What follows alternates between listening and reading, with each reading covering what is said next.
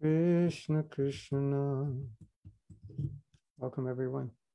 So let me make some adjustments so I don't have funny looking ears. Okay, no more funny ears. Um, today we're um, we're starting a new series, and this is called the spontaneous series, which means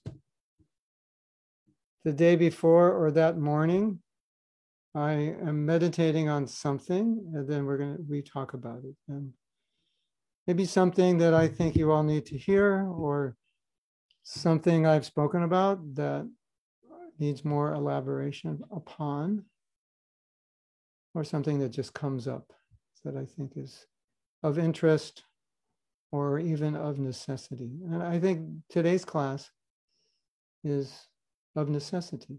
And today's class is entitled, you will be happy to hear, You Are a Pure Devotee. And that means you, like the ones I'm looking at, and the ones I'm not seeing on, on uh, Facebook, also you. You're also pure devotees. You probably didn't know that, but today you have found out the good news that you are a pure devotee. And the purpose of today's class is to prove that to you.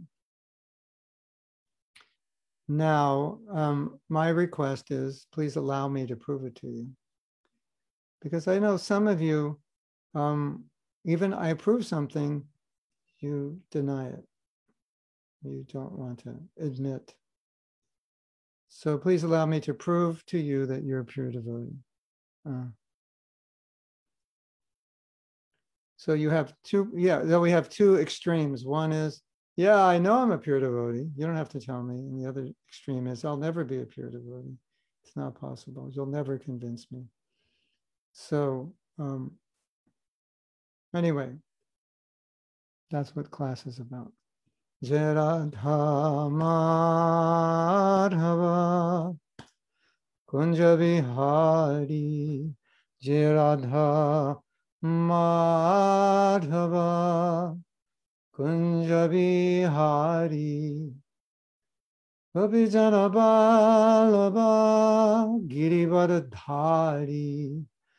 Kabijanabhalabha Girivardhari Yashodhanandana Brajajana Ranjana Yashodhanandana Brajajana Ranjana Jamuna Tira jamanatira Jamuna Tira बनछारी Jai Radha Madhava, Kunj Bihari Jai Radha Madhava, Kunj Bihari Jai Radha Madhava, Kunj Bihari Gopi Jan Balwa গিরিভরধারী Gopi জনবলবা গিরিভরধারী শিশুরানন্দনা Braj জনরঞ্জনা কিশোরানন্দনা Braj জনরঞ্জনা Jamuna থিরাবনচারী Jamuna Tira Banachari Jamuna Tira Banachari Jai Radha Madhava Kunjabihari Jai Radha Madhava Kunja Vihari. Om Vishnu Padaya Krishna Preshthaya Bhutale Srimati Bhakti Vedanta Swami Nasti Devi Gauravani. So I have a document to um, prove my case of why you of how it is you're all pure devotees. So we're going to bring up that document because um, sure to provide my evidence because some of you will need lots of evidence. Okay, so now this is, um, we begin with a statement. This is, first statement is, can you see that? Is it big enough? Not it bigger? Bigger is better. I have to. Uh, okay, we see that. I have to move my screen of all of you out of the way. Okay. So this first statement is not from Shastra, it's a statement that I made the other day. Prabhupada saw us as we could become in our potential as pure devotees, not as fallen, conditioned souls. He treated us as pure devotees and we fit into the shoes, so to speak. So people, um, there's two levels. One is uh, I want to establish in, in a philosophical way that we are pure devotees at least in a potential form, if not in an actual form. And so both things are stated in Shastra that we are pure devotees and we are potentially or in a pure state, which it's the same thing more or less. You are Olympic gold medalist, you know, and you're like 13, you know, well, you're too young, but you are going to be one, we can tell. You are so talented.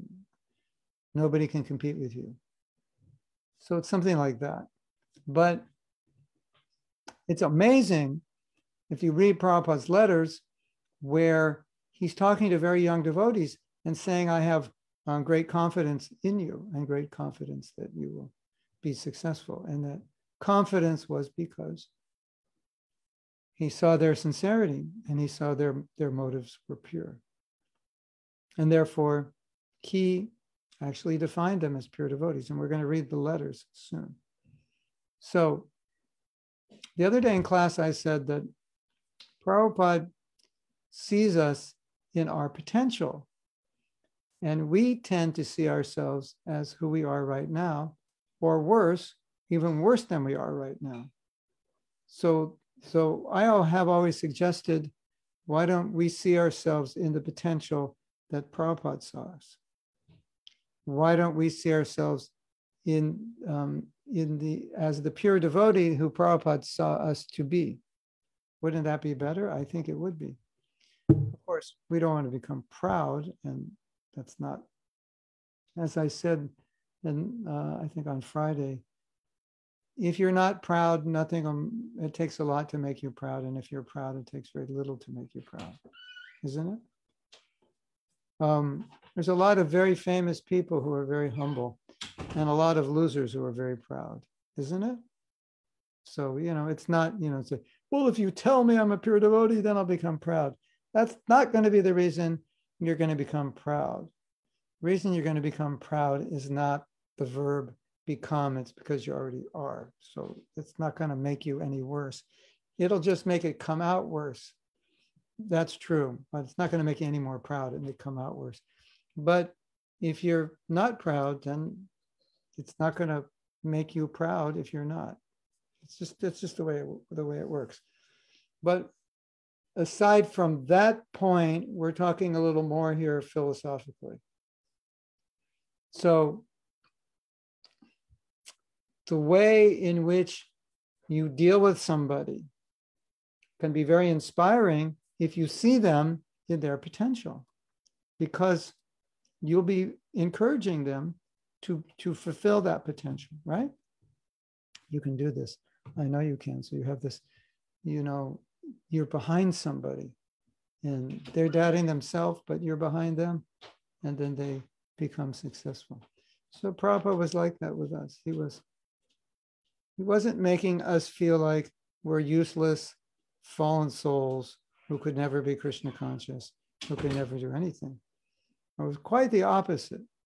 He was telling us we're pure devotees and telling us we can spread Krishna consciousness around the world and we can go we can go back to God in this lifetime. That's what he was telling us. So it's like a prophecy, and, and when the person's telling you these things, you kind of just subconsciously become what you're being told to become. It's like, yeah, this is what you are. You're like, okay. So, so then, so then you just do it. So we should treat ourselves, we should, I would say, we should see ourselves the way Prabhupada saw us, the way your spiritual master sees you in terms of your potential, in terms of your of who you are as a pure spirit soul. See ourselves that way, our potential to be pure devotees, and also see ourselves as the pure devotees Prabhupada saw us. So we have some shlokas, purports, and letters to establish this. Are you ready? Shall we take off? Okay, so this verse, this is the verse that establishes that we are all Krishna conscious. As Prabhupada said, everyone is my disciple. Some know it and some don't know it yet. so you're we're all pure devotees. Some know it, some don't know it. Nitya, this is um, Madhya Lila 22, 107. Nitya Siddha Krishna Prema. Shadya Kabunoi, Shavanadi, Shuddha Chite, Koroya Udoy. Translation. Pure love for Krishna is eternally established in the hearts of all living entities. It is not something to be gained from another source. When the heart is purified by hearing and chanting, this love naturally awakens. So, for those who say, I can never be Krishna conscious, um, this verse proves you wrong. Now, you might say, it feels like I can never uncon- uncover the Krishna consciousness that I already am. Okay, you might feel that way, but you can't say Krishna consciousness is something you are not. Essentially, you are. That's that's who you are, essentially. So don't ever say you're not Krishna conscious because that's not our Siddhanta. Our hear and chant to revive it. So the point of this verse and many things that Prabhupada said uh, is that Krishna consciousness is not an quote unquote artificial imposition. It's already who you are. You know, it feels like an artificial imposition sometimes, right? But always remember, it's not an artificial imposition. It's who you are. And it's, a, it's an inspiring thought. We're not trying, you don't have to achieve something which is impossible. You don't have to achieve something which is external to you. You already you already are Krishna conscious. You don't have to create it. It's who you are. You just have to awaken it. Hey, hello, wake up. It's time, you know. Sleeping soul, Jiv Jago, let's wake up. When you wake up, you wake up to Krishna consciousness. You don't have to create it. You don't have to do anything. You just have to wake it up, move the dirt, move the rust off the diamonds, so to speak, the clouds from the sun, and all of a sudden, there it is. It was always there. Who would have guessed? Okay. So, if you say I can never be Krishna conscious, all I can say is you are 100% wrong, absolutely wrong. At least by by view of Siddhanta, you are 100% wrong. So I, I took some things from lectures just on this point, very simple points, but I, I just just wanted to make the points again a few times, just in case you, your, your mind's going, yeah, but. Okay, so this is for all the yeah, buts in the audience. Uh, so love of Godhead is already there within each of us because we are part and parcel of him. But that love is now covered by lust due to material association. When a mirror is covered by dust, you cannot see yourself reflected in it. But after you polish it, you see your face clearly. Similarly, the process of bhakti yoga polishes the mirror of your heart. And when it is nicely polished, you will see what you are and how you should work so that you will be happy. Everything will be revealed. So everything being revealed, revealed, not implanted. That's the word revealed. Not Prabhupada's not saying everything will be implanted from the outside. No.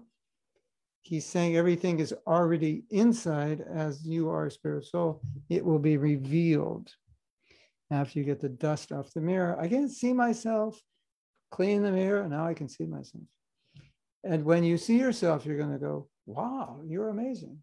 Uh, Krishna describes Ascharyavat, soul is amazing. So when you actually see yourself, you're going to think, instead of thinking, I'm too tall, I'm too short, I'm too fat, I'm too thin, I'm too old, I'm too young, you're just going to think, wow, you are amazing. Spirit, soul, you are amazing.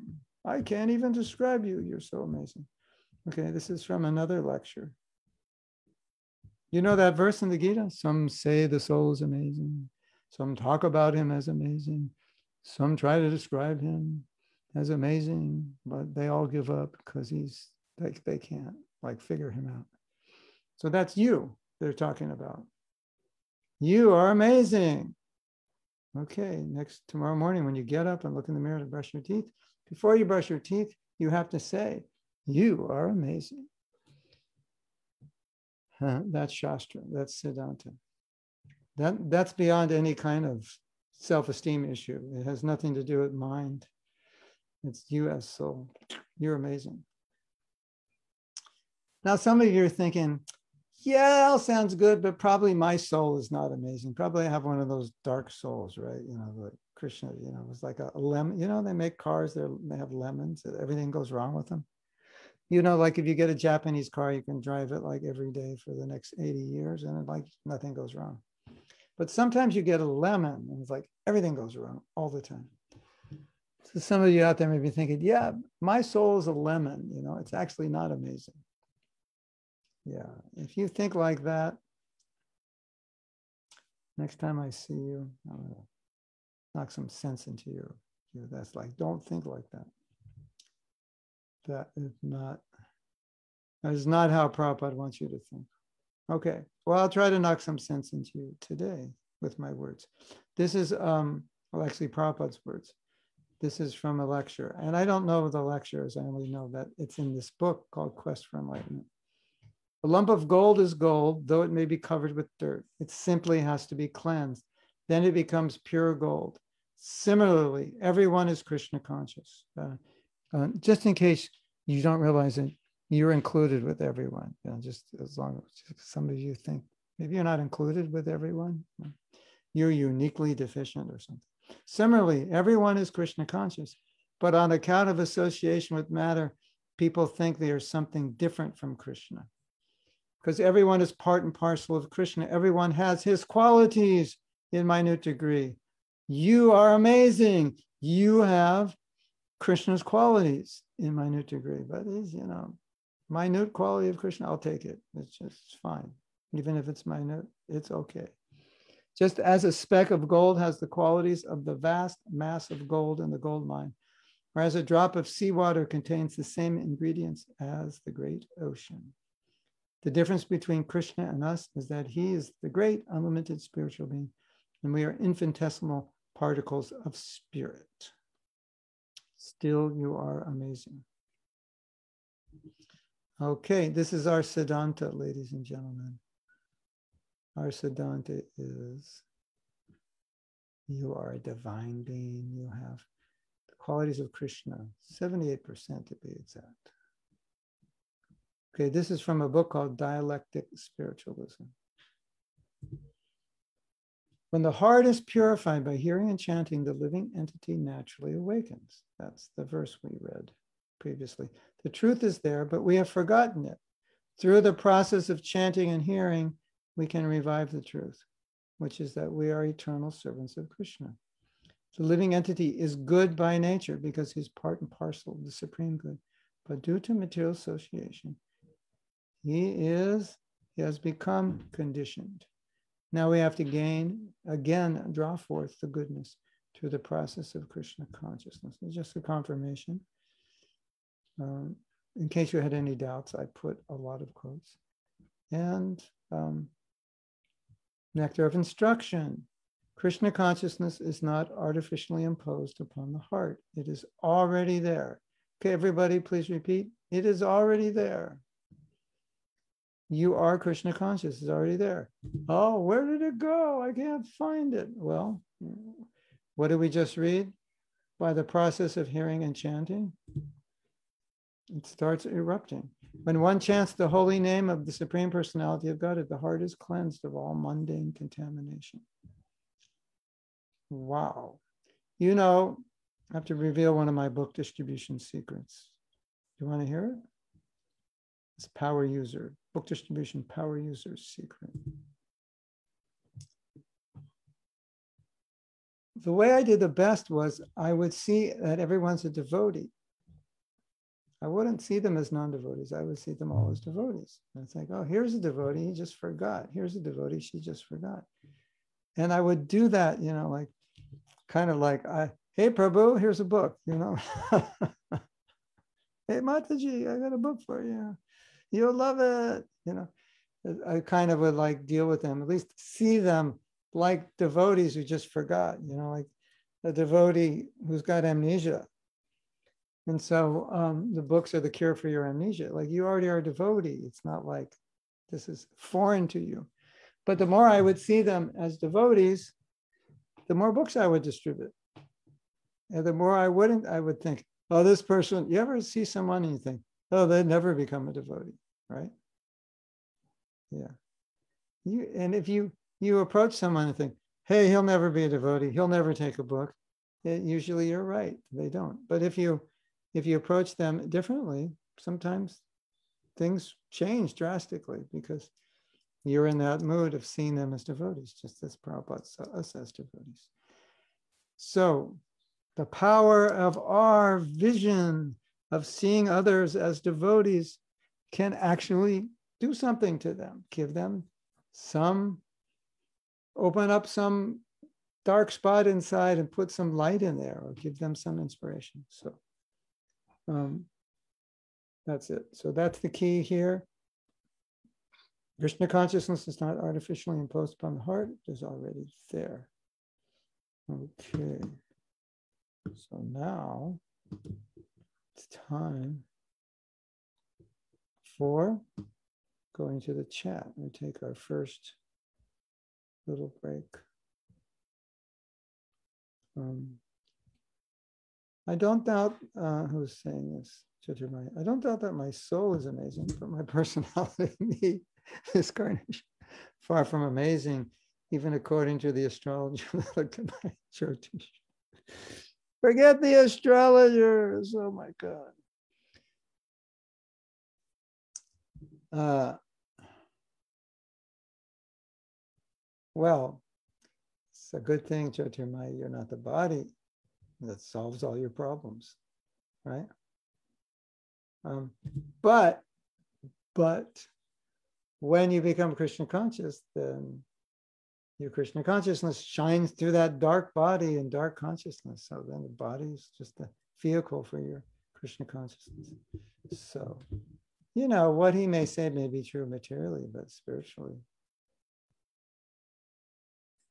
spiritually, not necessarily. Indradyumna Swami Maharaj says, We thank you for constantly enlightening us with transcendental knowledge. Where did that come from? Thanks who? Are we? What you're you're channeling into Swami now? Hare Krishna. Hare Krishna. Where is Maharaj? He's talking to you right now.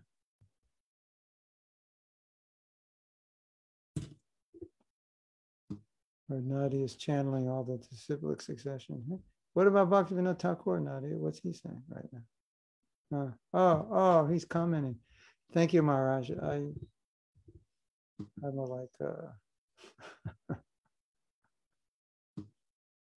I don't know what I am. It's like Krishna is like, if he makes me say something, I say it. And I hope it's the right thing. A few times, some people don't think it's the right thing, but um, I'm always, um, I'm always, uh, always, it's my nature. I'm always trying to like understand things. Like, like what's the target understanding of this? It's just how my mind works. So that that's that's good. Um, i have that nature so i try to use it. Whatever nature you have you try to use. I try to use that nature. I'm always trying to think what is the truth of the truth behind the truth and all the truth and not, nothing but the, you know it's just like then shoot the shoot the arrow once you got the target. So uh, if I can do some service for you by using my analytical brain, then that's good. Christy says, You told me once to not forget that eventually we are individual spirit souls regarding the astrologers. That helped me to not fanatically hold on to what I was told. Yeah, you know, I mean, you know, it's just a, uh, anything's possible by Krishna's mercy. Right? Krishna consciousness is transcendental. You may not be, but potentially. It depends how, you know, transcendental you're not the less transcendental you are, the more what the astrologer says will, yeah, will be correct. The more transcendental you are, the less it will be correct, at least to some degree. Uh, when we add Krishna consciousness to our lives, even the imperfections of personality can be engaged in Krishna service. Yeah. The thing is, we were having some discussions the other day because some people come to Krishna consciousness and they've got like they got they have i should stop sharing. Um, some people come to krishna consciousness and they have some you know challenges that could make it difficult for them to be krishna conscious right? Past samskars past sins past conditioning traumas you know what i'm talking about. Bad astrology right? You know, so we're we're sitting down, you know, in the circle to get initiated, right? And and the way we did it when I was initiated is Prabhupada would have our beads, and then he'd chant on each per he'd chant on one person's beads and give them their name and chant. And you know, they'd take their vows and we do one by one. But before we would take our vows, he would chant on our beads for a round, right? Doesn't so, you know, it takes a while to do initiation. He didn't do that uh, for long after I was initiated, but at that time he did. And and before he gave us our beads, he didn't say, "Come here, come up, let me read your palm." And then read it and then take the beads back. No, not you. Next, let me read your palm. Okay, you're okay. Here's your beads. He didn't do that. No, he didn't. Anuradha thought I said he did it. Anuradha is thinking, oh no, I'm going to read her palm and take her beads back.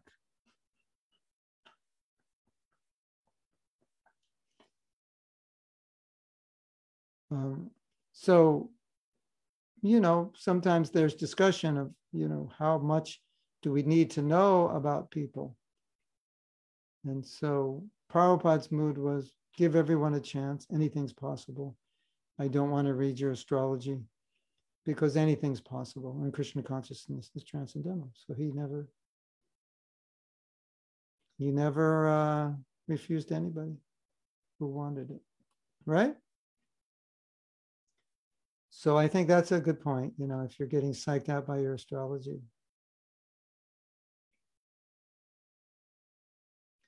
uh, that that was not something that Prabhupada was concerned about, but if you if you look at Prabhupada's letters, there's one thing that is extremely clear is that the holy name can purify anyone, anything, anyhow, anyway.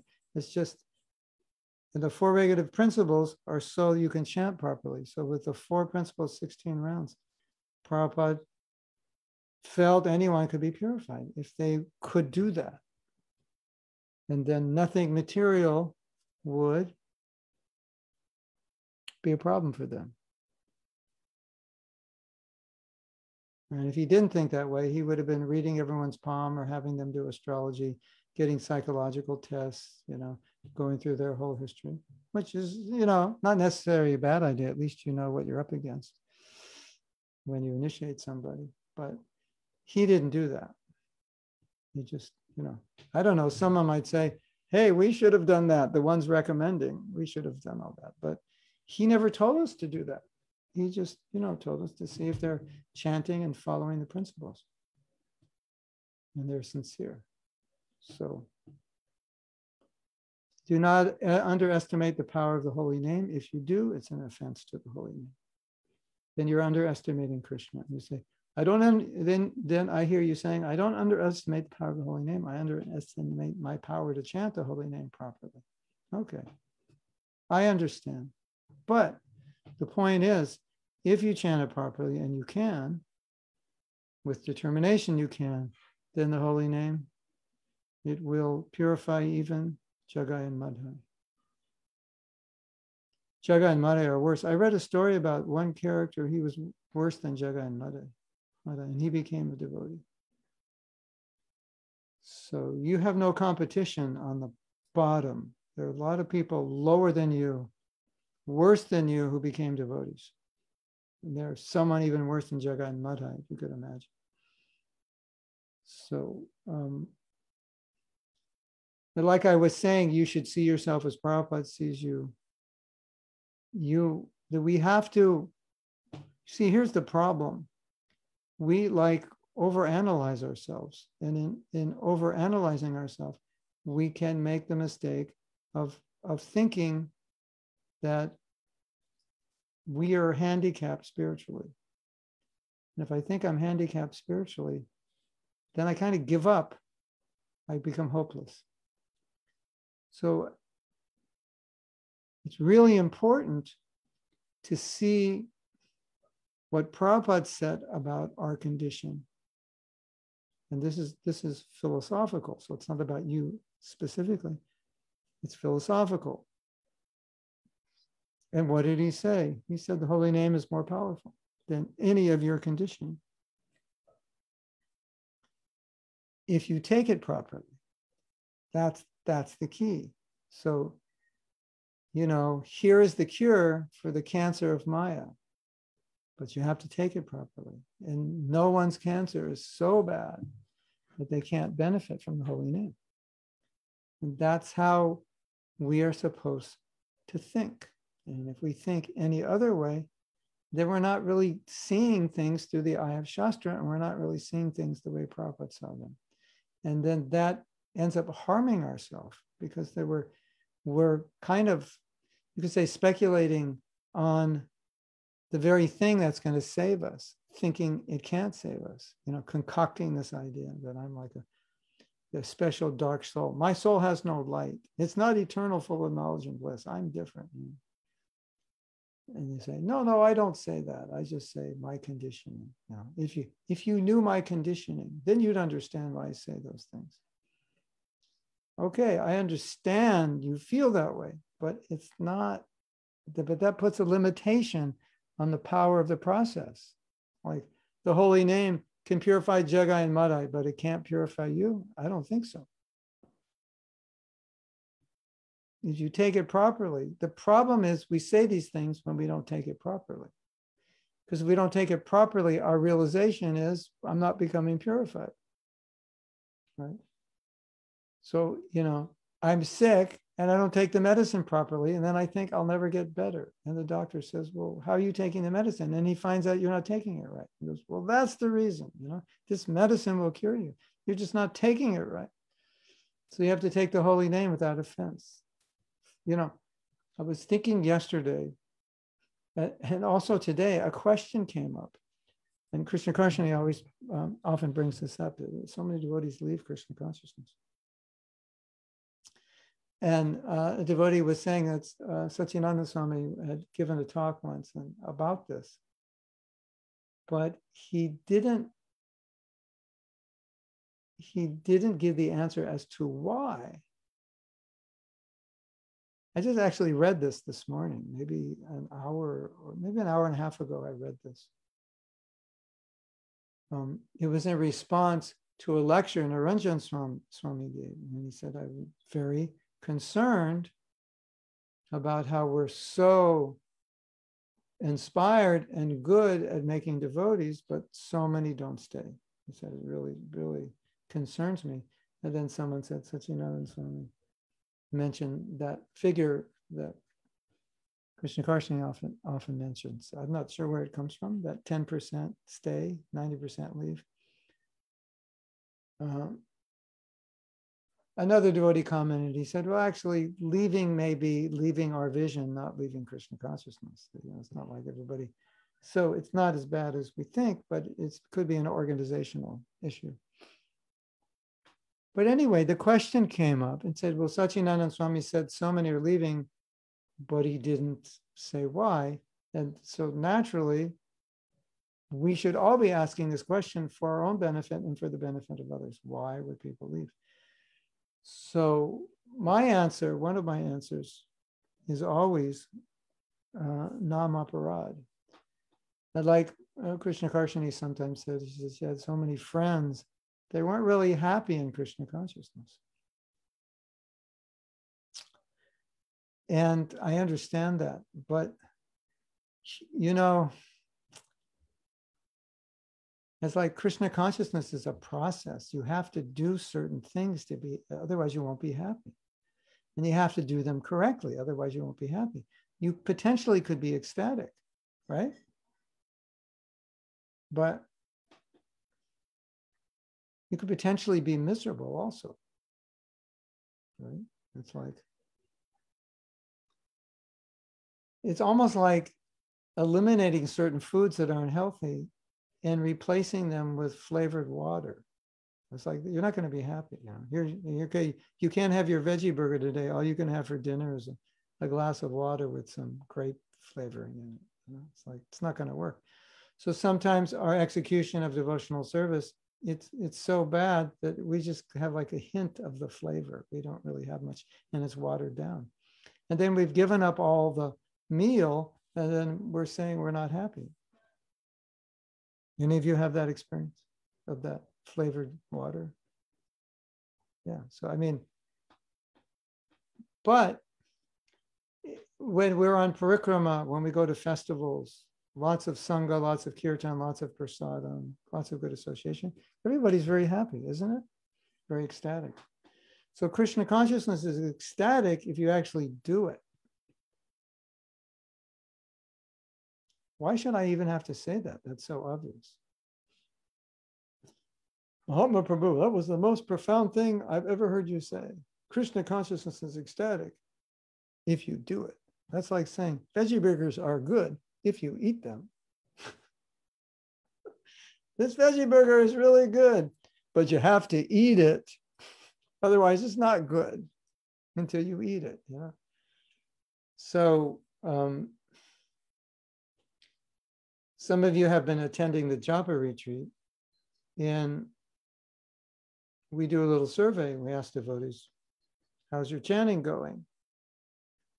And the majority we get is okay and not okay. That's that's where the majority of devotees are in the category of okay or less than okay.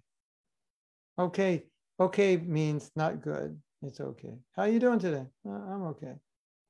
You know, you know what the word in that sense, okay means. Well, you know, I didn't get shot today, and you know, I got out of bed, you know, so it's okay. How are your rounds? They're okay.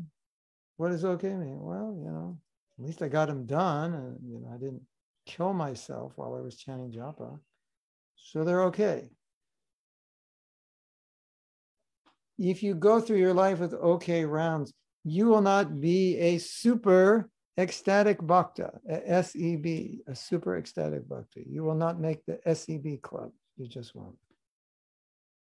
Unless you eat a lot of gulab jamuns. Maybe then you will. But as far as the deeper ecstasy, it's in the process. Okay, now, a lot of devotees have difficulty in Krishna consciousness. And I'm going to tell you one of the two main reasons I see for it. They chant poorly and they don't read Prabhupada's books. And I can honestly say, if I don't read Prabhupada's books and chant poorly, I will also have trouble, even though I'm Mahatma Das, the one and only. Still, I'm, I'm the one, but I don't think I'm the only. That's for sure. But um, if you chant really good rounds and you read at least an hour or two of Prabhupada's books every day and you follow the four principles, you'll be one happy camper in Krishna consciousness. And if you uh, and if you get good association, you'll be one ecstatic camp, camper. And if you eat gulab jamuns on top of that, you'll be ecstatic, ecstatic. Yeah. So I think you know what I'm saying. The problem is it's kind of like you go shopping at the best store. Everyone's like, go shop at this store. You'll be so happy. Go there. So you go shop at the store and you don't buy anything. And then your friend says, How was the store? And you It's okay. Didn't you think it was amazing? Yeah. What, what happened? Well, I didn't have any money. So, you know, what's good of the store? I couldn't buy anything. You know, so no experience. You know, it's actually depressing to go to the store. I bet I shouldn't have gone. I'd be happier if I didn't go. So Krishna consciousness works, but you have to do it properly.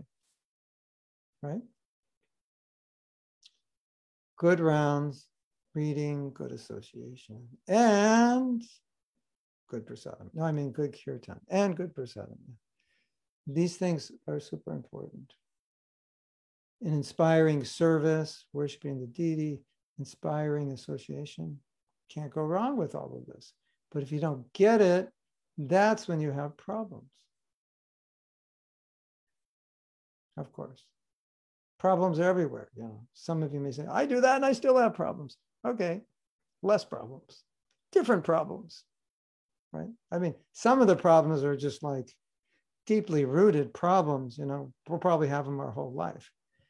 But at least aside from that, we have this blissful Krishna consciousness, which is like kind of makes us forget our problems a bit right? So, um, okay, we have some more comments. Okay. Um, we have lots of comments. Okay, so. Hmm.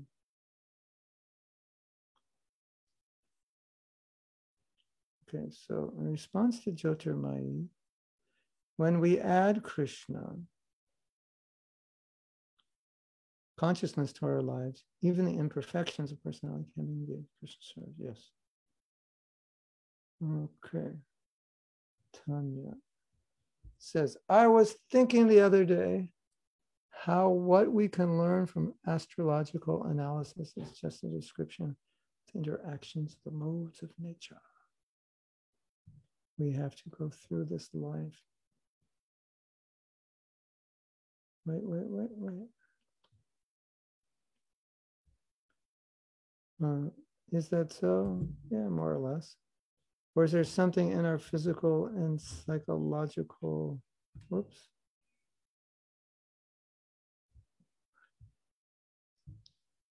Someone call up Zoom and tell them to get their chat together. It's just like or tell me to get together. I don't know.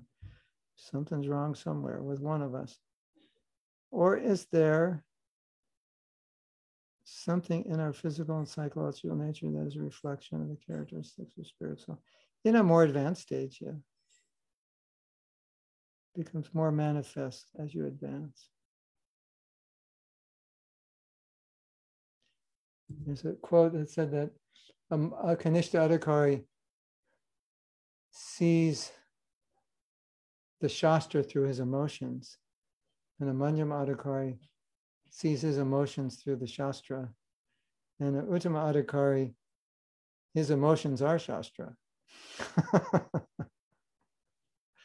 so yeah, you know, definitely as you advance more. Um, you know, so let's say you understand your astrology is a certain way. Um, how to take it properly is okay this is going to be a difficult time so i better you know work harder on this or you know. My my marriage karma is such that it's never going to be like romeo and juliet. I don't know. Was romeo and juliet happy or was that a tragedy? They weren't happy yeah. Oh it's going to be like romeo my marriage karma is going to be like romeo and juliet yeah. Um so like you know so you know what to expect right? You know you know according to my karma you know you're never going to be ceo of a company bigger than google. So don't worry about it. You know your company you know you'll be okay. It'll it'll be all right. You'll be able to live but you'll never you know. So then, you know, it's just balance your expectations. But on the spiritual plane, then they're, you know, they're really, they're so, there's so many limitations that don't affect us. The material limitations don't necessarily affect us. Because you get, you get so much empowerment from, from, from Prabhupada, right? Like I said, Prabhupada wasn't looking at our astrology to figure out figure this out. Okay. Pishalini says, Vishal Das wanted to find an astrologer in Vrindavan without consulting Prabhupada. He found one who was wearing tilak and chanting Hare Krishna. Vishal wanted to get something he had seen. Hmm. Wanted to get something he had seen other residents in Vrindavan wearing a charm you wear around your neck that has on it all the mantras of demigods. It was supposed to counteract all the bad influence of the planets. Astrologers sold him one of these necklaces. It sounded very nice. He told Vishal to dip it in Jamuna and to have an arti 12 noon. So after this, Brahmananda noticed Vishal's new ornament. Vishal said, Brahmananda Swami, what's that you have around your neck? When Vishal told him, Brahmananda's Swami replied, Prabhupada says we don't have to add anything to this process. At these words, Vishal became disturbed. He thought that Brahmananda was right, and he also felt embarrassed. Why are you wearing this? I guess he's talking to himself. Brahmananda Swami demanded Vishal replied that he would like to talk to Prabhupada. No, no, Vishal wasn't asking himself why he's wearing He's asking Brahmananda, why are you bothering me? I like to Prabhupada and asked if he could have an appointment. When Vishal went to see Prabhupada, Srila Prabhupada asked him how much he had paid the astrologer and what he had said. Vishal said the astrologer had claimed the charm would ward off off the ill effects of the planets. Krishna consciousness is beyond astrology, said Prabhupada. If you surrender to Krishna with a slight kick, Krishna can annihilate 100,000 Rahu planets. So Vishal put aside his astrological necklace and just depended on Prabhupada and Krishna. Soon after, Godbrother showed Vishal a letter he had received from Prabhupada about the same subject matter. What astrology will not save you at the time of death. My Guru Maharaj was a great astrologer and astronomer, but he gave it all up. It is meant for the karmis. We have no interest in such things. Hare Krishna. Well, that ends that discussion. Although, of course, some devotees go to you know, find at the right date to start something. And Prabhupada did follow that and you know, just to know what's coming over the horizon, you know, what the weather's like. And it's kind of like, what's going to be the weather like, you know, this year? Uh, this year, you're going to be a failure. Everything you do is going to fail. Okay. You just, you know, chant Hare Krishna and let it all fail. You know, next year it'll be better. Christy says, Swat Sacinandana Swami once said that even he was considering to leave KC and perhaps go to another tradition because he felt completely stuck. And that is when he discovered the real power of the holy name and dedicate every bit of his soul to it. Wow. Hmm. Mm-hmm. Who has the best movement? The one with the holy name. Yes. Krishna Karshini says, chanting the holy name is purifying the heart. So why some devotees after chanting sometime become worse than before? they started to chant. Do you remember? You wrote an article about it. Yeah. The article was called Are We Becoming Worse? I used to be a nice guy and then I became a devotee. And now look at me. Everybody hates me and I hate everybody else. You want to hear something really funny? Krishna Karshna, you'll all like this. We are staying right now. We are staying at my mother in law's house. We've been here, Alexis, our we're on our fourth week now. Well, as long as you've seen the red background, that means we're here. So a lot, a lot, a lot, a lot of people in their 70s and 80s from New York, Jewish people, right? And they have a really great life here because they're retired, they're wealthy, so they don't have to worry about money. Wouldn't that be nice if you didn't have to worry about money? You, can't even imagine that, can you? Yeah, right because you're not Jewish and alien from New York. But if you were, you would have to worry about money. Okay, so they don't have to worry about money. They all have nice homes. And everywhere around here looks like Brahmaloka, basically, because there's a crew that works like 12 hours a day, just keeping the place beautiful. So it's like paradise. It's like paradise. You want to see what it's like? Well, it doesn't look so much like paradise if I take you through the window, but you know, I don't know if you can see anything. There's your paradise, right? But there's golf courses everywhere. I mean, if you like golf, it's paradise. Golf courses, tennis courts, swimming pools everywhere. And one of the swimming pools is salt water, which is pretty nice, right? And it's really big. And there's restaurants. It's like it, everybody's riding their bike, they're running, they're walking. It's like they've got no anxiety here. I mean, really, everybody's just like, how's it going? You know, oh, and then the old people play cards. Well, most of them are old. They, they like playing cards, like playing lots of golf.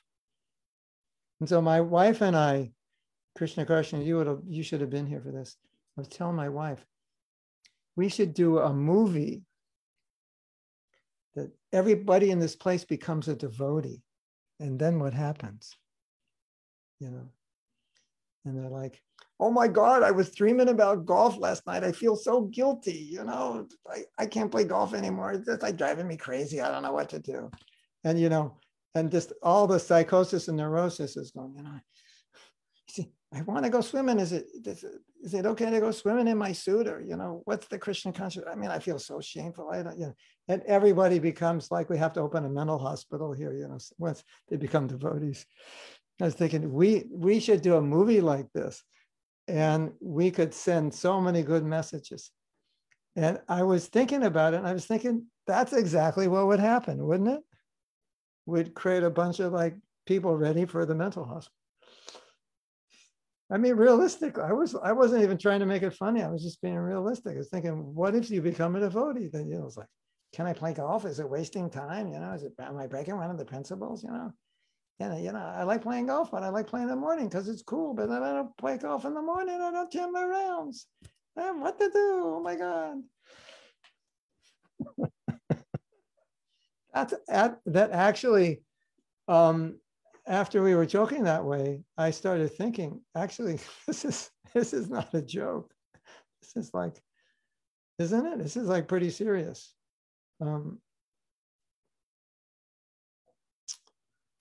So um, I think I think one of the things it shows is that trying to become a devotee is like it's pretty, you know, it's not easy, right? Because it's a very disciplined way of life, and um, we weren't raised with that high level of discipline. At least not. We may have been raised with discipline, but not giving up that much sense gratification, or maybe giving up too much too fast. And then um,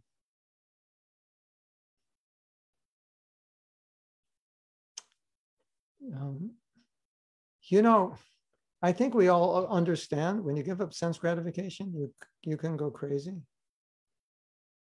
and start becoming angry and envious, and you know, just because, and we just have to, Prabhu, I'm so envious. Okay, sit down, sit down. Open your mouth, gulab jamun. Next one, you know, give you like 12 gulab jamuns, and you're like, ah, oh, I'm so happy now. I'm not envious of anybody. But it's something like that, isn't it? Because even though these qualities may have been there, when you're engaged in the material world and you're getting all the sense gratification you want, it's just like you're pacified enough that you don't have to like, you know, you understand what I'm saying. You don't need to be envious because you know it's like, why be envious? I got so much sense gratification to make me forget my miseries. So I think there's a lot to be said about giving up sense gratification and and um, and not replacing it with something like, you know, I gave up sense gratification. What did you replace it with? 16 horrible rounds and no reading of Prabhupada's books and Vaishnava Aparad. That's what I replaced it with. So,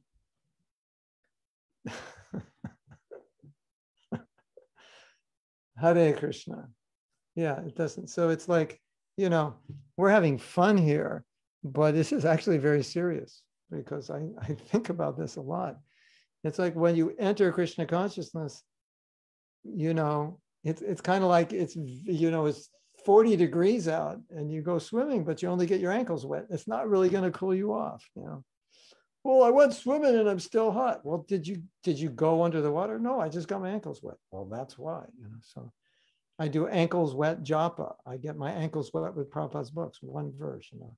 Ankles wet deity worship, ankles wet association. And I'm wondering why I'm going crazy when all else fails, eat more gulab jamuns. That's all I can say. If you're only going to get your ankles wet, you got to, you know, dive into something. And of course, Prabhupada did that in the beginning, you know, with prasadam. But what you'll notice is that in devotees who are more evolved, they have they have a great taste for chanting. They have a great taste for hearing Bhagavatam. They just, you know, they're completely satiated in Krishna consciousness. I wrote a song last night. Da-da-da-da. You want to hear about the song? Because it, because it'll it'll explain what I'm explaining. So um, as you know, I want to write Shikshashtakam into verses. And and I want to make it good. So then I went on this search. It's like like search to listen to the best songs, like the best songs of all time. Like what makes a song really good? Because I don't just want to write a song that's like, hmm, you know, this is Shikshashtakam. It should be a good song, right? Like what makes an arrangement good and like that. Then I came across this song by Sting. And I started listening to it thinking, this is a really nice song. And I started singing in my mind the 12th canto of the Bhagavatam about the signs of Kali Yuga. Because the words he was singing sounded like very similar to symptoms of Kali Yuga. Song's called uh, The Shape of My Heart. So last night I sat down and I wrote, it was just going through my head, you know.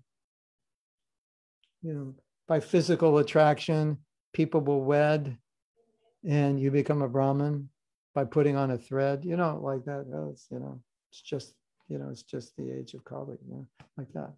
So it's going through my head, you know. Men will think they're beautiful if they wear long hair, right? And um, if you have money, you're considered, you know, good. Things like that, you know. So so lyrics started coming to me. And then last night I thought, okay, I want to sit down, read the verses, organize them. It was quite a quite a because the verses are not organized like systematically. They talk about different things.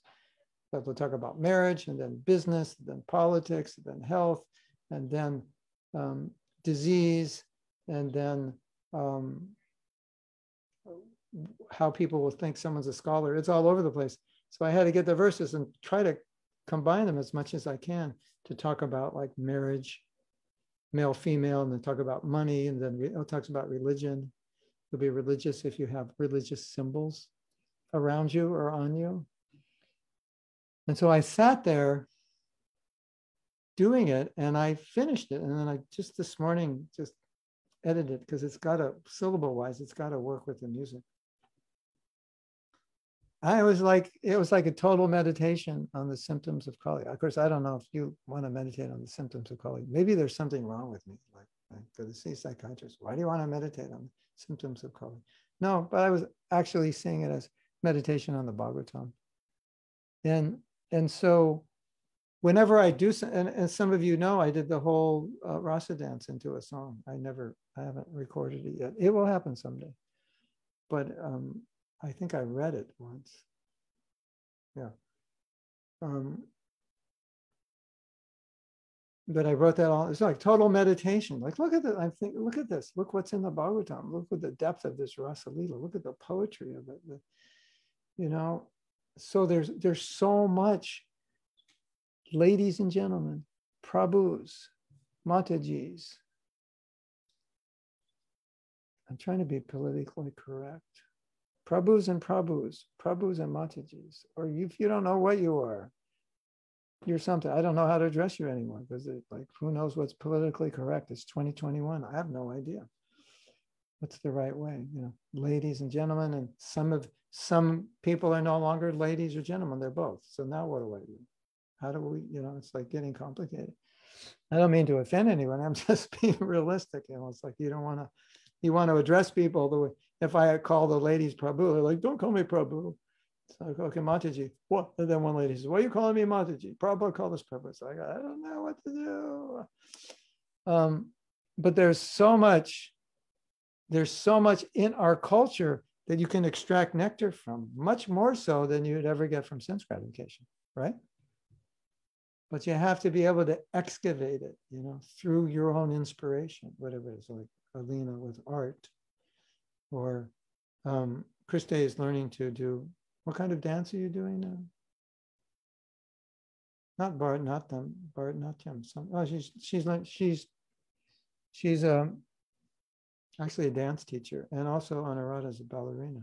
So, um, so now Christy is doing learning Bharatanatyam. Yeah. Got to dance, got to do something. You can't stop dancing, right? So, and I, I was writing songs when I was like 13 years old. So it just, you know, just sometimes I just have to do it. But it's meditation, it's absorption. And then when I do it, I like I look at Sting's, it's a Sting song, and I look at his words and I go, nah, this is Bhagavatam. It's way much, it's way much deeper, right? All right, you want to hear a verse from it? Okay, I'm, I'm going to bless you because you're so fortunate. This is the chorus. Religion, cleanliness, mercy, tolerance, duration of life, strength, memory, truthfulness will all diminish as we live through these days, but this is just the shape of this age. Of course, you can't get it without me singing. Religion, cleanliness, mercy, tolerance, duration of life, strength, memory, truthfulness will all diminish as we live through these days. I don't have know. Will all diminish. Live through these days. This is just the shape of the age. But like, look at those words. It's like, come on. It's like, you know, that's Bhagavatam. So I think that's important. Um, and I think Krishna Karshini, maybe we could have a warning like a t-shirt, you know, beware, you're giving up sense gratification. There may be side effects. What are the side effects? Like I end up hating everybody. I end up hating myself. End up becoming envious of everyone. I end up becoming envious of myself. I mean, it's a fact, you know, and and and Prabhupada, I mean, like, look at the prisons, you know, they put these guys through austerity and they come out like they're not improving. But when you put them through programs, proper programs, then they improve. There aren't that many proper ones that I've seen, but they're more spiritually oriented programs, then they can improve. So, um, you know, Prabhupada didn't expect that we would give up sense gratification and not replace it with Krishna consciousness. So you know, we all lived together. We had the whole morning program. We did everything together. It was pretty hard not to be happy because we were pretty saturated, right? Living in a temple, you get quite saturated. So that's that's part of the problem. Um, and as we've talked about, uh, another part of the problem is you're trying to run the race too fast. You don't realize how long it is, and then you just poop out. And I can't finish. Um, but what and then, you know, another big problem is it's, it's so interesting, you know. I've heard devotees say things like, you know, I was so mellow before I became a devotee. After I became a devotee, I became very aggressive. And part of the reason is because he stopped smoking marijuana. That did have an effect. But um, there's this danger, right? Isn't it? That when you become a devotee, you just like, there's so much to criticize that you didn't even care about before you were a devotee, isn't it? Now you've got temple presidents to criticize, gurus to criticize, GBCs to criticize, regional secretaries to criticize, Sankirtan leaders, temple commanders. You got like, you know, you didn't have all those people to criticize before, isn't it?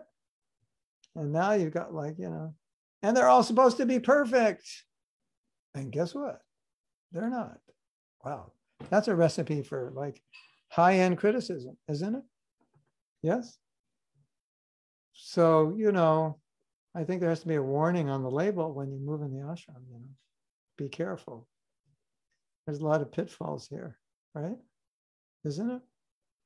Christy lives in ashram. She's like, you know, this is like real time experience for her, right?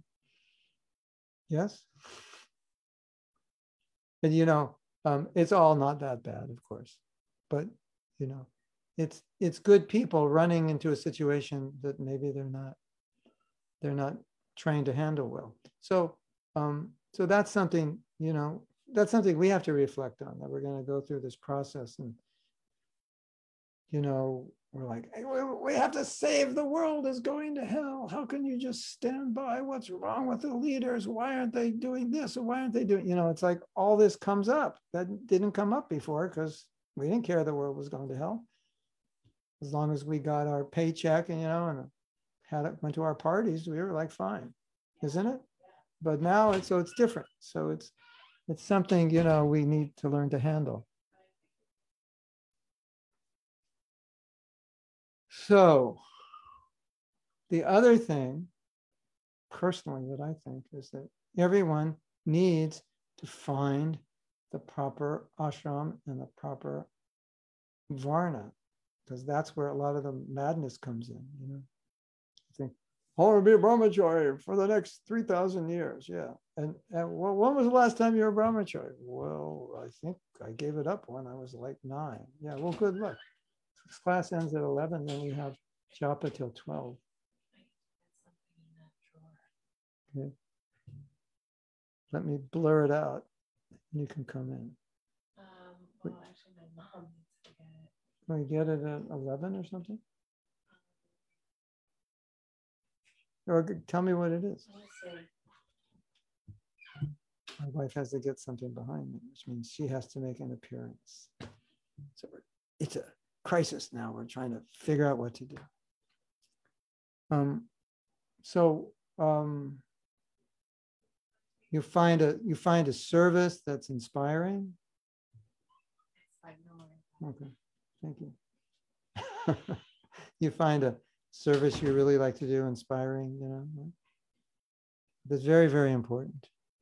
And then you find an ashram that, you know, is like your ashram, not someone else's ashram. You know, so, you know, you got 19 year old brahmacharis thinking they're going to take sannyas next year. That usually doesn't work so well. Or 20 year old women thinking, yeah, I'll just be a widow. I'm going to put on white. Then we get all the craziness, right? So, you know, we have to we have to balance our desires with reality. Okay, that's a great desire. When you're like 73, you can do it, you know. But like right now, I don't think so. Not going to work. It'll make you crazy. How do we know that? Because we've seen it. We're not geniuses. We're just telling you history. That's all. Right? This is history. Okay. Uh, so why are we running worse than before? But okay, Krishna Karshan, there's another problem, and this is a big one. Are you ready for depression, everyone? I don't want to depress you. This is going to scare you. It's true. If you commit offenses, things get worse. There's Vaishnava aparad, there's Seva aparad, there's Dham aparad, there's Nam aparad. You know, like you become a devotee, watch out. That's all I can say. You know, warning signs everywhere you look. You could commit offenses.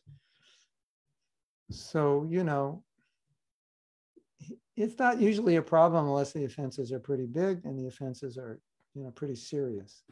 Then it can have those kinds of effects that, you know, it becomes counterproductive.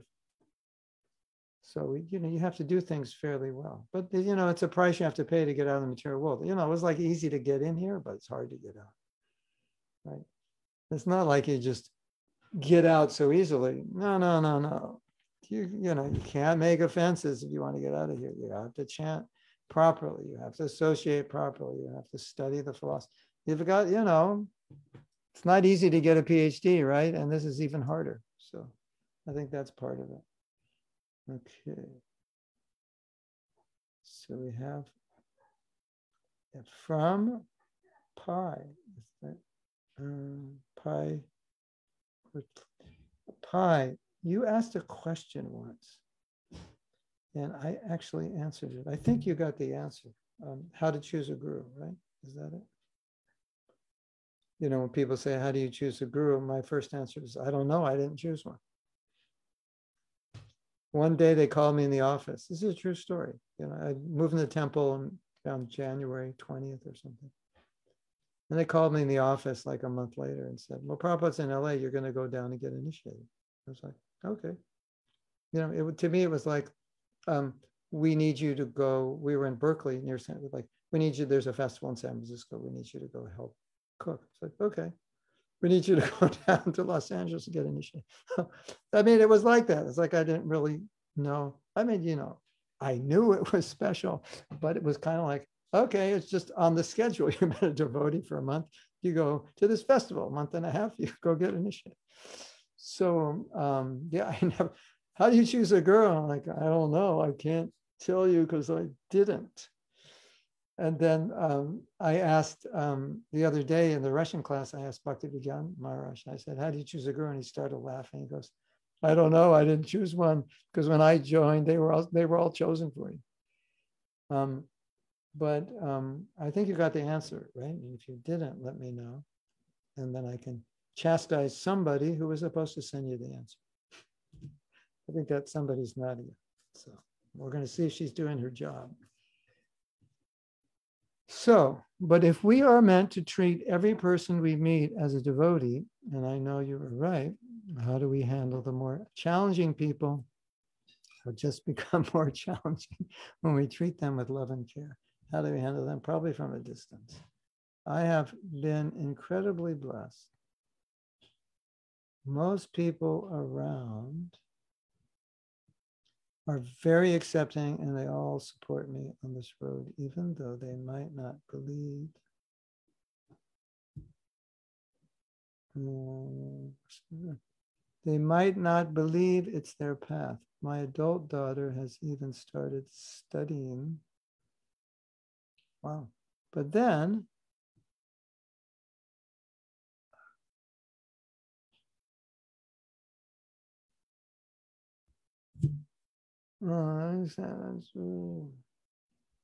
my adult daughter started studying, but then we all have that one friend who just wants to be provocative. Yeah, well, that's the friend. You say, close your eyes and open your mouth. Uh, how did you do? How did you say that? Open your mouth and close your eyes, and I will give you a big surprise. And then you drop in a gulab jamun. That's all you can do. And give him a big hug. And uh, say Hare Krishna and like, you know, no problem. If you don't like what I'm doing, you know, it's like, whatever. Everyone becomes a devotee someday. Oh, that would be a good lyric for that song by Pink Floyd. Everyone becomes a devotee someday. Yeah, we'll have to work on that one next, right? Um, I have, God, I, I should tell you about this. Um, yeah. So how do we handle these people with prasadam? There's a song, there's a song by Mangalananda called The Ones We Love. And this answers your question. So go Google. I think it's called The Ones We Love by Mangal Ananda. Can somebody find that song and then put it in there? And it's a song about his journey in Krishna consciousness and how his family couldn't understand it and how uh, you know he meets them and they just want to talk about the news and he wants to talk about something deeper but they're not into it and they think he's weird. And then he talks about um, how the only thing he could do is give them sweet rice. So you'll like that song. If someone could find it for her. But ananda says i remember when he was chanting disturbing others devotees and after stop chanting he starts normal was this is inevitable for me. Not sure what he's referring to. Uh, how to understand this properly. When he was chanting, oh, others, you mean some someone was disturbing you on the street? Oh, and after we stop chanting, he becomes normal. Yeah, And doesn't Krishna describe that in the Gita? Like, you know, the, you know, when your name is chanted, the demons will flee and the demigods will rejoice. So that, yeah, someone has got that nature, you know. He's a devotee, but he's just more covered. So he doesn't like to hear the holy name. And when you stop chanting, he comes down. You know, what to do? It's just more covered, that's all. Okay. 20% stay, 80% leave. Now, we got another figure of Krishna Karshini. One of my godbrothers who left for a long time. He he left in 1986. And he said, I'm coming back, don't worry. And they got married, had kids. His kids are just about graduating college now. He made a comment and said, and he, he was the one who made that comment and said, You think a lot of people leave, but uh, not entirely. They, you know, they don't all. And even if they're giving up external practice, they're still devotees. Nadia says, What I also experience is that we also have to take care of our material aspects of life. Otherwise, we may end up leaving KC and blaming KC for depriving us. Yeah, some essential things. Yeah, exactly. Which are necessary for our ability to live normally in the world. Yeah. She had that experience. And now, every day, she dances, she sings, she does art. What else do you do, Nadi? Write poetry, other things she used to like to do. Yeah. Yeah, you have to employ it in Krishna's service. That's the point. I've had discussions like uh, discussions with other devotees who are musicians about this. It's not even a discussion actually, because we know we can't stop doing music. It's not even like, you know, thinking how to stop doing it. Why should we think how to stop doing it if we can do it for Krishna, right? Okay. Okay, Tanya. That's, oh yeah. Krishna Krishna. It's true that we are happy during festivals and Dham, but the question arises how to be happy on daily basis, struggling with problems and living boring life. Stop living a boring life. Read the Bhagavatam. It's your life will never be boring again. Chant good rounds. It's not boring. You know, if you get enough nectar, then the rest of life will be tolerable.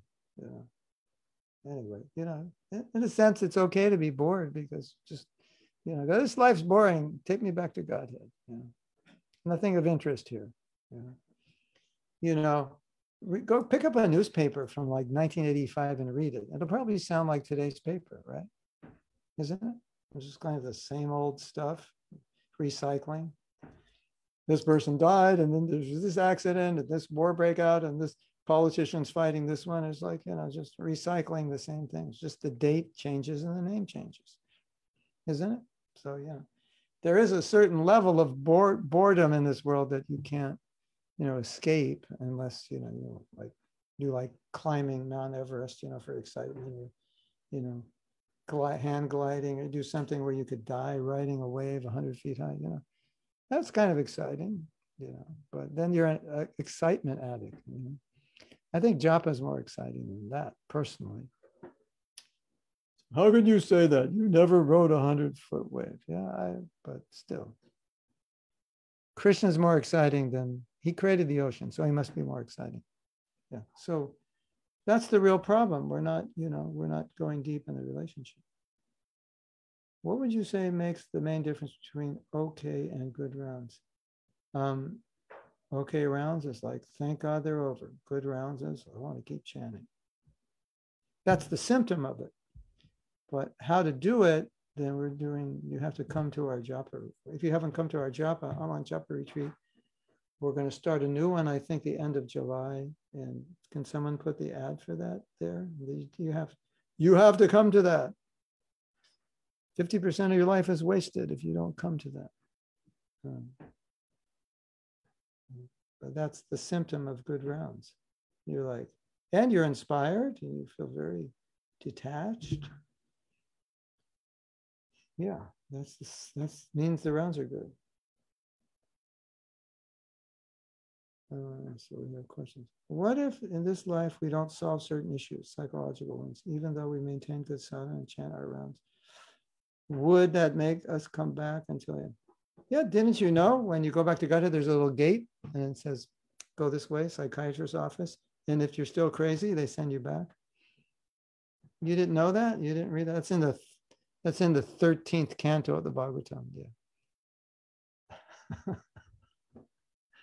No, you don't have to worry. Crazy, you won't be crazy because when you become Krishna conscious, you're going to leave that material body and you're just going to go as pure spirit soul. And if there's any weird craziness, it'll get sorted out in your when you take birth in Krishna Lila on this planet. So don't worry about it. But the only only problem we can say is if that affects you now in becoming a pure devotee, then it's a problem. If you become a pure devotee, then whatever. Okay. There's my article called Worse Now Than Before We Joined. Hare Krishna. That's sad news, worth reading. Uh, yeah. I should have had my own comedy show, right? Jyotirmaya. I could have been rich and famous, and now look at me. Just a bullheaded Hare Krishna. That's the trap of Maya, you know. Like what I, if I wasn't a devotee, I could, I could, I probably would have had three mansions by now, you know, this and that. Yeah, yeah, and be totally miserable with all your three mansions, right? Um, I've never had any problems with being a woman before I joined the movement. Yeah, right. Oh, that's another one. You know, warn. You know, we should have a big Christy, maybe you should work on a big warning chart, you know, that we give somebody when they join the movement, you know, and with all these things. And then another one, and read this if you're a woman. You know, read this if you're don't know if you're a woman or a man. Read this if you're gay. You know, like oh, like these. This is what's going to happen, and this is how to deal with it. We need the last five minutes of the class cut out and uploaded all over the internet. This was fire. Yeah, you can do that. Jyotirmaya, you want to do that? The last five minutes we just had. I stop with the dancing for now after intense book distribution. Need for vanished. Oh my God. But I'm ready. No, it didn't vanish. It's just, you don't know, it's still there. But I'm ready in real estate. It could come back. Not it could come back. Who are you trying to fool? It's there. You know, it's just like, hey, if I get sandesh, I don't need gulab jamuns. But when I don't get sandesh, I need gulab jamuns. So, you know, something like that. But I have that experience on book distribution as well. You know, it's like sometimes it's so ecstatic what to do, you know. Everything else just fades away, insignificant. Okay, Radha Raman says, you mentioned it's important for us to find our varna. However, however, can we be engaged in a varna that is not in our nature temporarily? The long-term vision, yes, to be situated with an actual varna. Yeah, we have to do that all the time for service. You see, it depends on your attitude, because if you're a very selfless person, then what inspires you is the fact that you can help people more than how you're helping them.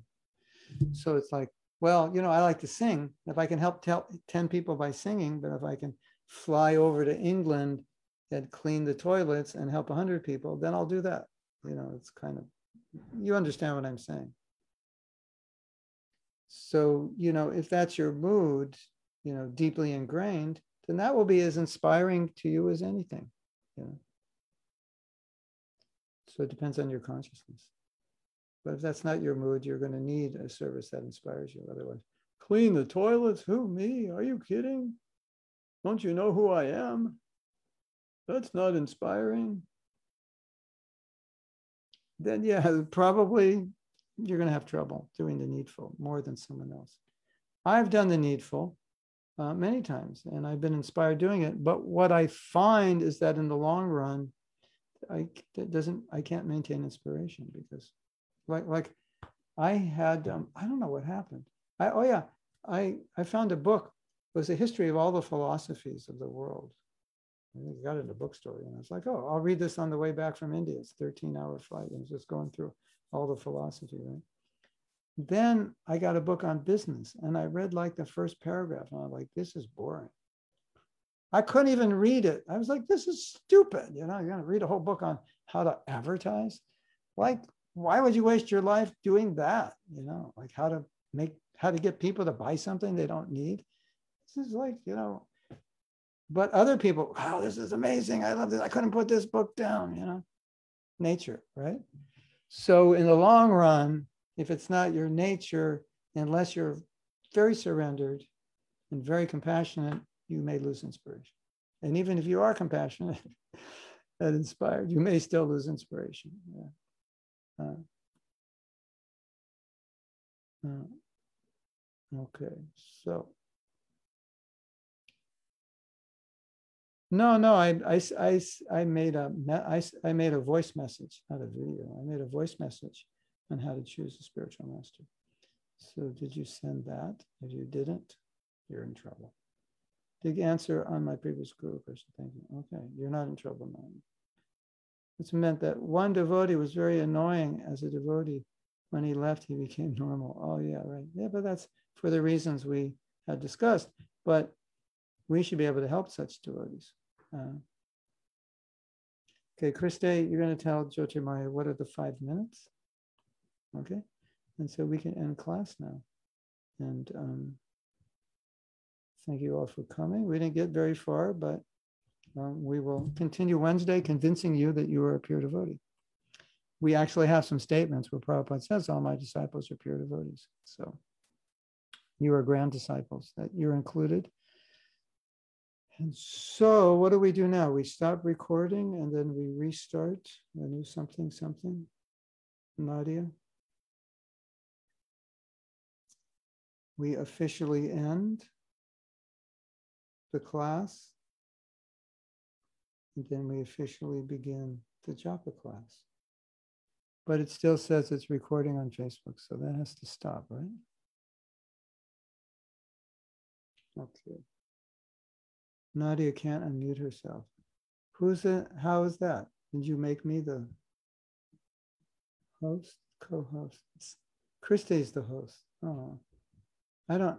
Okay, can you make Nadia something? co-host. I don't need to be co-host. Sorry, Gurudev, I had no idea I was the host. One second. Hare Krishna. Srila Prabhupada ki jai. Go Premanandi Hari Hari Bo. Okay, so.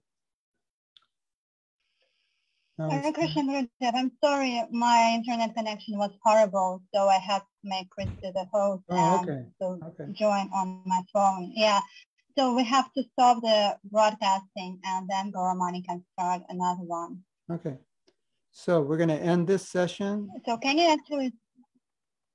Yes, we need to stop the broadcasting, but since I'm on my phone, I can't do that. Who knows how to do it? Oh, I'm not on. Um, so what do I do? Or Christy does it? Um,